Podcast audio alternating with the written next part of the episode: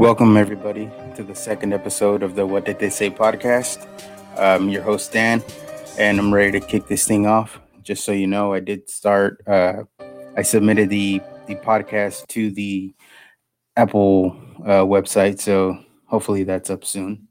It's under review right now, so hopefully it's up pretty quick. It says normally it takes 24 hours, so within the next hour, it should be up. Just wanted to talk about what's going on in the world. Obviously, the coronavirus is something that's affecting us, as I mentioned in the first episode. And I said it's affecting people's health and also the economy. You have to consider both. Obviously, money isn't as valuable as a life, but the money and the economy is affecting people's lives in a way that we can't probably comprehend, but we're doing what we need to do to limit that. So, you know, right now, one of the top stories that I saw just in the past day or so was that, you know, last week, 6.6 million Americans applied for unemployment. That's double the previous record that was set the previous week at about 3.3. So again, obviously everyone's health is important, but you also have to take into consideration the mental health that could be affected due to the stress, the lack of income coming in, and, you know, just not knowing when this is going to be over. I think that's one of the major things that's confusing, is that nobody knows when things are going to go back to quote unquote normal. So we have to kind of just get through this, stay as strong as possible. And hopefully all the work that everyone's put in has this thing over with by the end of this month.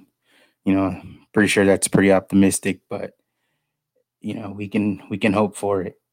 So, as I said, you know, unemployment numbers are up.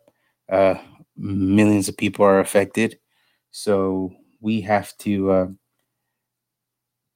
do our part to understand that people are going to suffer because of the disease and because of the consequences that it's putting across the country. So, you know, I came up across last episode. I mentioned the Worldometer website, which is Worldometer.info, which gives you a count. I believe you can choose by country.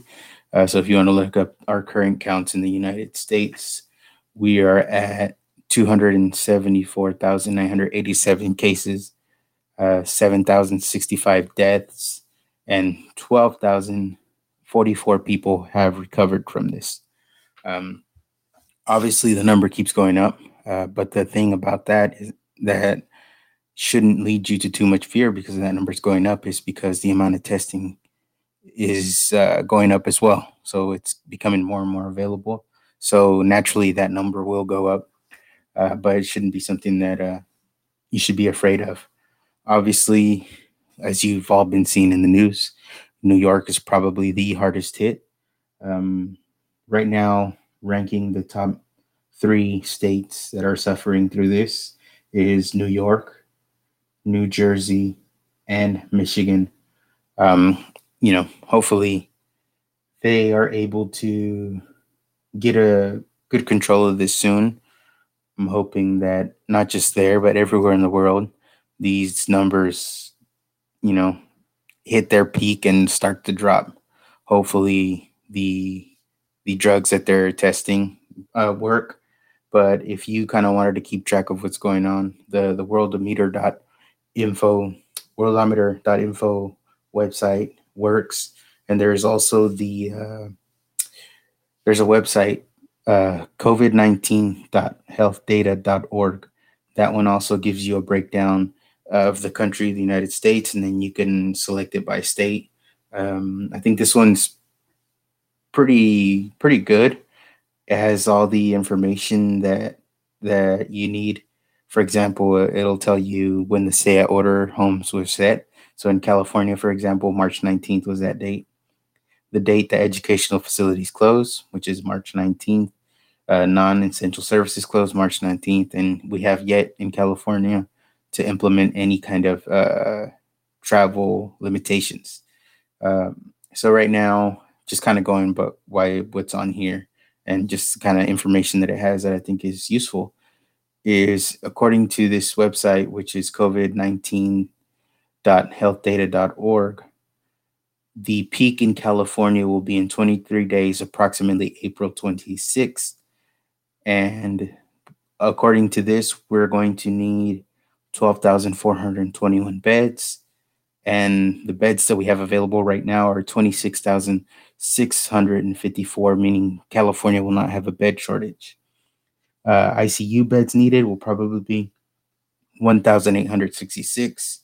ICU beds available, 1,993, which also means that there will be no ICU bed shortages according to this model and this data. So it's pretty interesting. You can see where we're at as a state or as a country, but those two websites, again, it's COVID19.healthdata.org or the worldometer.info websites, I believe, have pretty good information, a good look into, what's going on, how the numbers are moving. And it's, if you want to be informed about it and look into it, go right for it. I had previously mentioned about trying how they're testing different types of drugs, specifically a malaria drug that's been used before, which is hydroxychloroquine, and how that's something that President Trump was talking about I think it was a couple of weeks ago when he was being optimistic about its effects and how it would work. I'm sure you all saw in the media, which I thought was pretty funny. They were saying that Donald Trump is providing false hope, which, again, I don't know how you feel about the guy, but in my opinion, any hope is better than none at all. So the fact that they were labeling that false hope, I thought was kind of funny because, Barack Obama's campaign was about hope. So if you apply that same standard, then you can say Barack Obama provided false hope. So it could go both ways. But anyhow, back to the testing they're doing for the drugs that was normally treated to use to treat malaria. It's been getting a lot of positive feedback. And, it's funny because, again, as I said, when Trump initially spoke about it, everyone was being negative towards his positivity. So CNN had one article, in the headline of the article is Trump peddles unsubstantiated hope in dark times. Another one is Trump says this drug has tremendous promise, but Fauci is not spending money on it. Those are both from CNN. So they were completely against the hope that, this drug could potentially bring. If someone, I call it a blue check mark, it said, Trump keeps saying we know that hydroxychloroquine won't kill you because it's been previously approved for other purposes. That is just not how this works. There can be a serious side effect even when it's used for the approved use. We know that, and that person right there, that blue check mark, is supposed to be a fact checker. It's just funny how, again, if someone's providing hope right now, obviously the government, the president, or they're the people in charge. If they're providing hope, it's better than them going up there and saying, no, we can't do anything about it. Millions of people are going to die. So if there's something out there that may work, hey, I'm all for it. Try it out. It's better than waiting to see what happens. So So everyone was real negative about it. We had some governors as well. I believe the governor of New Mexico and Michigan pretty much saying that the hydroxychloroquine wouldn't be used in their states. And, it's one of those things just because Trump said it. So I find that funny that they're willing to not try something just because Trump likes it. So, it's insane, but that's the times we're living in right now. Another story that I saw, which is it's pretty positive. Tyson Foods gives 60 million bonuses to truckers and frontline workers. So, as I stated earlier, with all this economic uncertainty, that something like that for a big company to do is awesome for the workers. It's a big.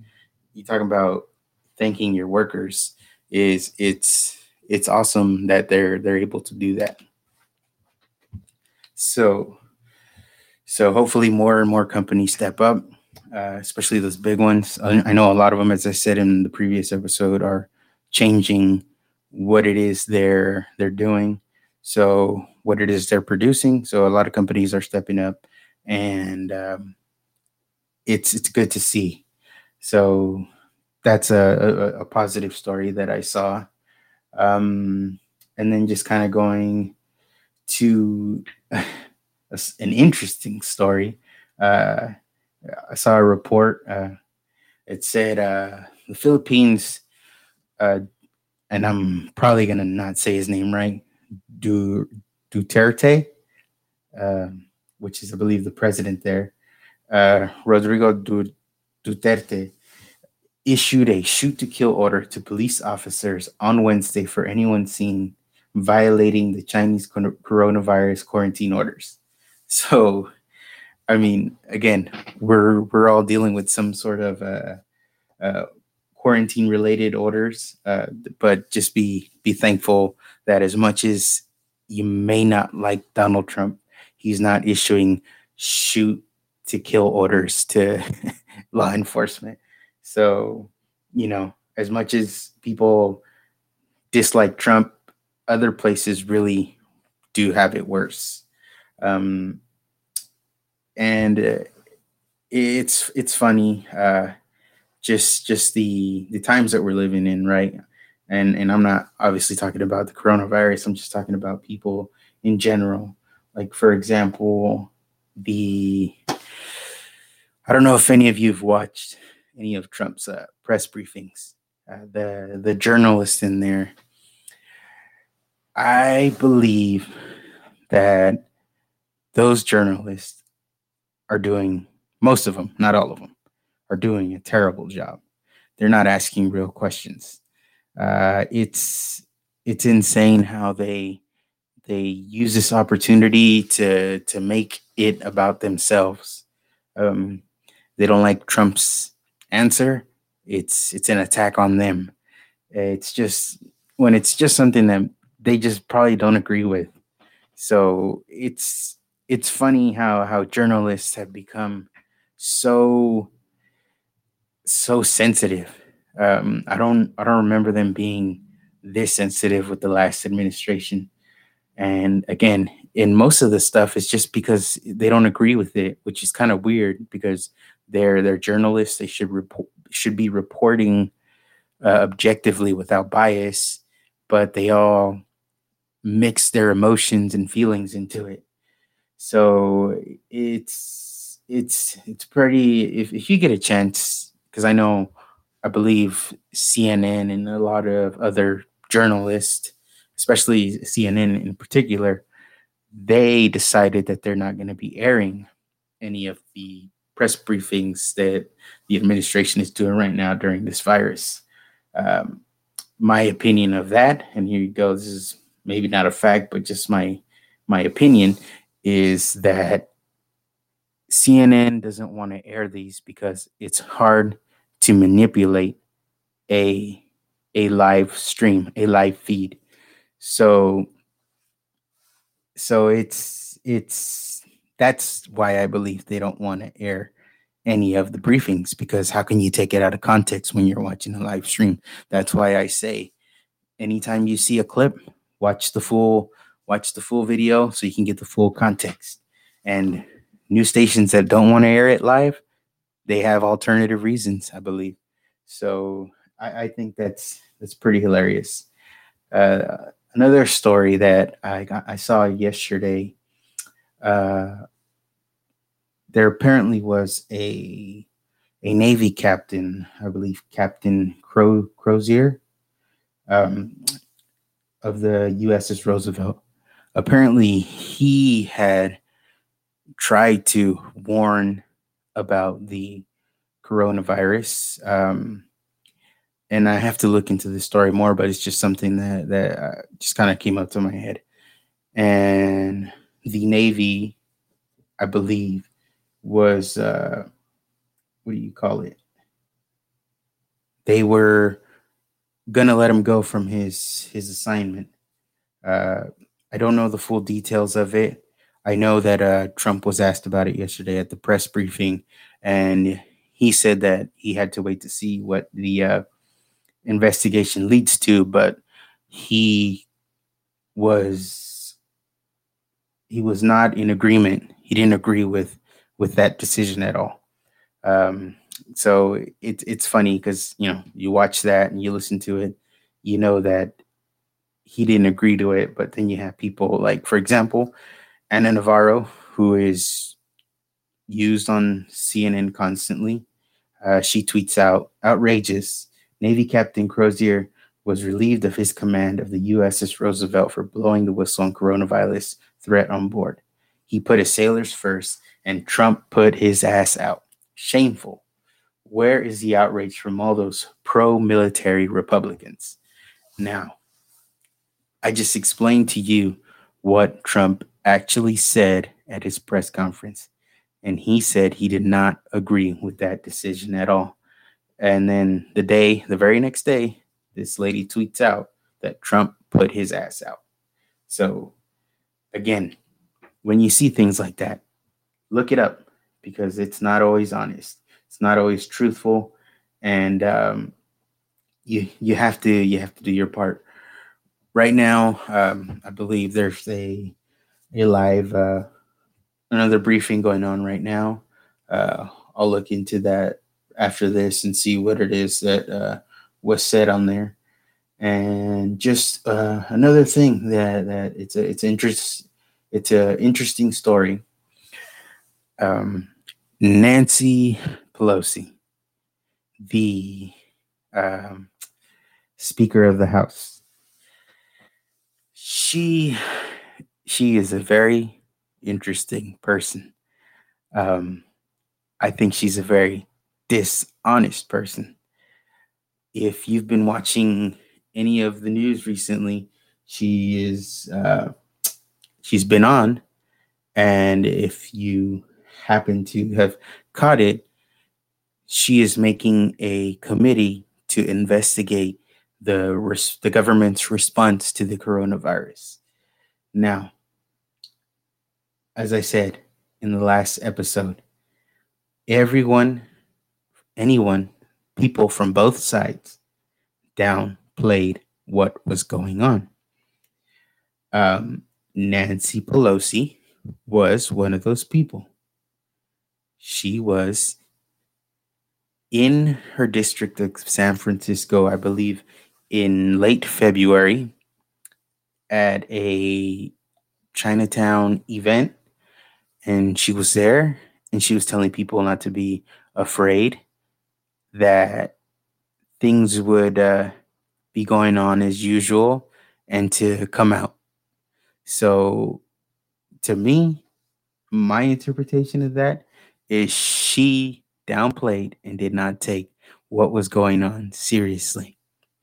She tweeted out one of the first things that Donald Trump did was to stop all travel from China to the United States. He did that, I believe, towards the end of January, which was, compared to the most recent the most recent, how do you call it, actions, that was probably the first thing that was done. And she tweeted out something to the effect, and I'm trying to find it right now, that policy, that move, that decision was xenophobic. So it's one of those things where no matter what Trump does, it's either racist, xenophobic, sexist. It's everything but just, him trying to do what he feels is the right thing to do. And now she's investigating. She put a team together to investigate the response of the government.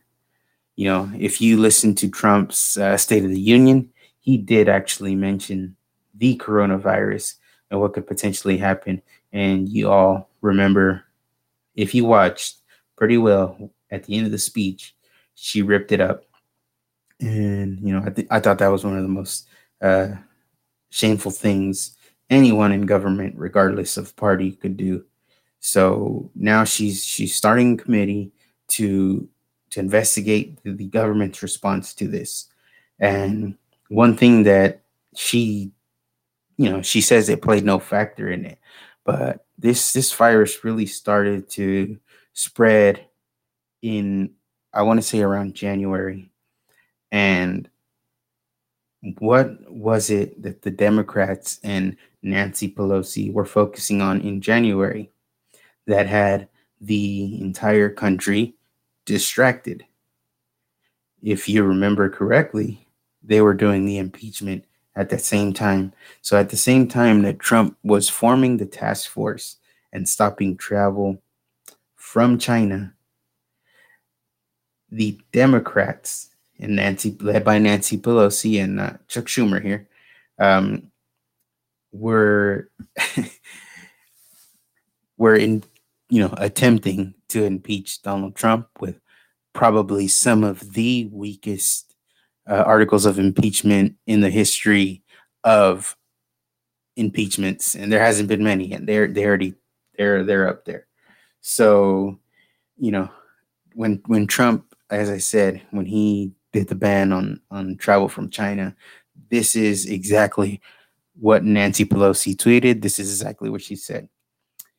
The Trump administration's expansion of its un-American travel ban is a threat to our security, our values, and the rule of law. Barring more than 350 million people from predominantly African countries from traveling to the U.S., this rule is a discrimination disguised as policy.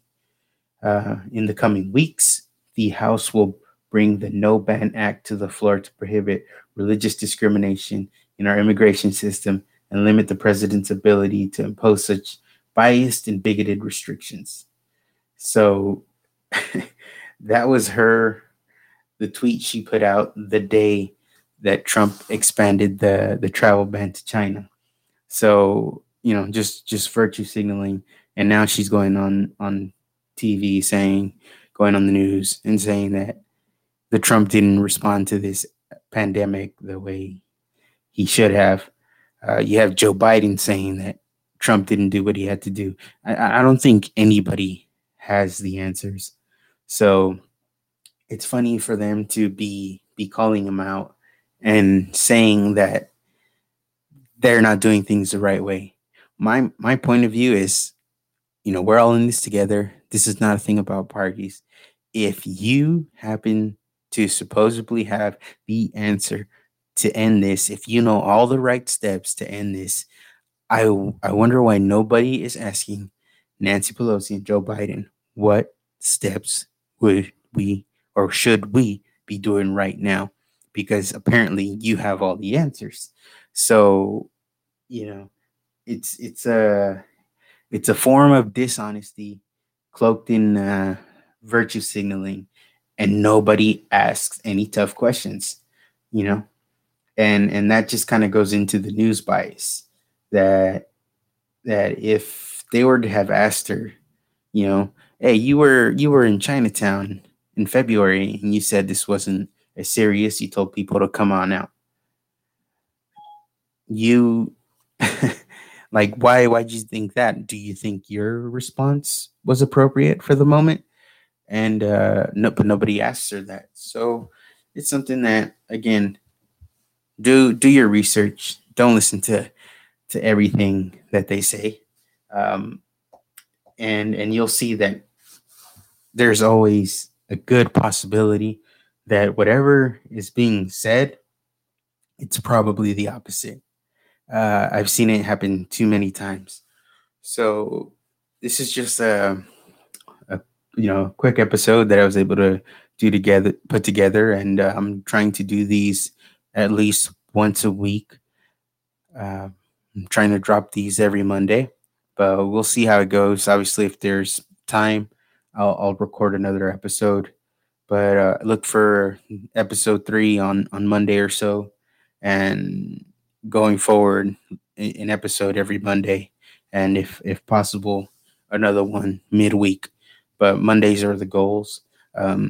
Share the podcast. Follow on Twitter at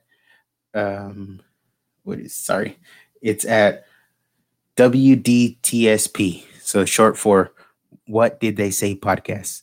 Follow me at WDTSP. Share the podcast. Leave comments. Let me know what you guys think. Again, I'm new to this, and I'm trying to get this podcast going and make it successful. So any feedback is appreciated. I don't mind constructive criticism. So with that being said, I hope everybody has a fantastic weekend. Stay safe. Stay healthy. I'm hoping the same for your families. And we'll see you soon. This is the What Did They Say podcast. Remember, always ask, what did they say? Till next time.